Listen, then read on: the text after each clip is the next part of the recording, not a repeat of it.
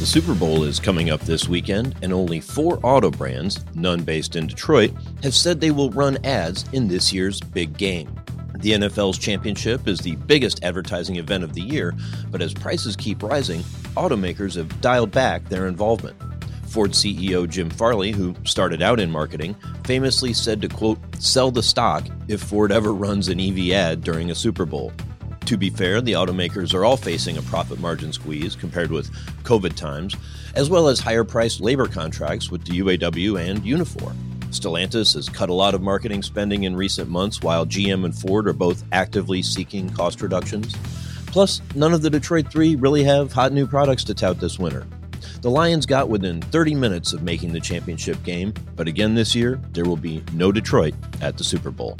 With this week's Automotive View, I'm Jamie Butters, host of the Daily Drive podcast and executive editor of Automotive News.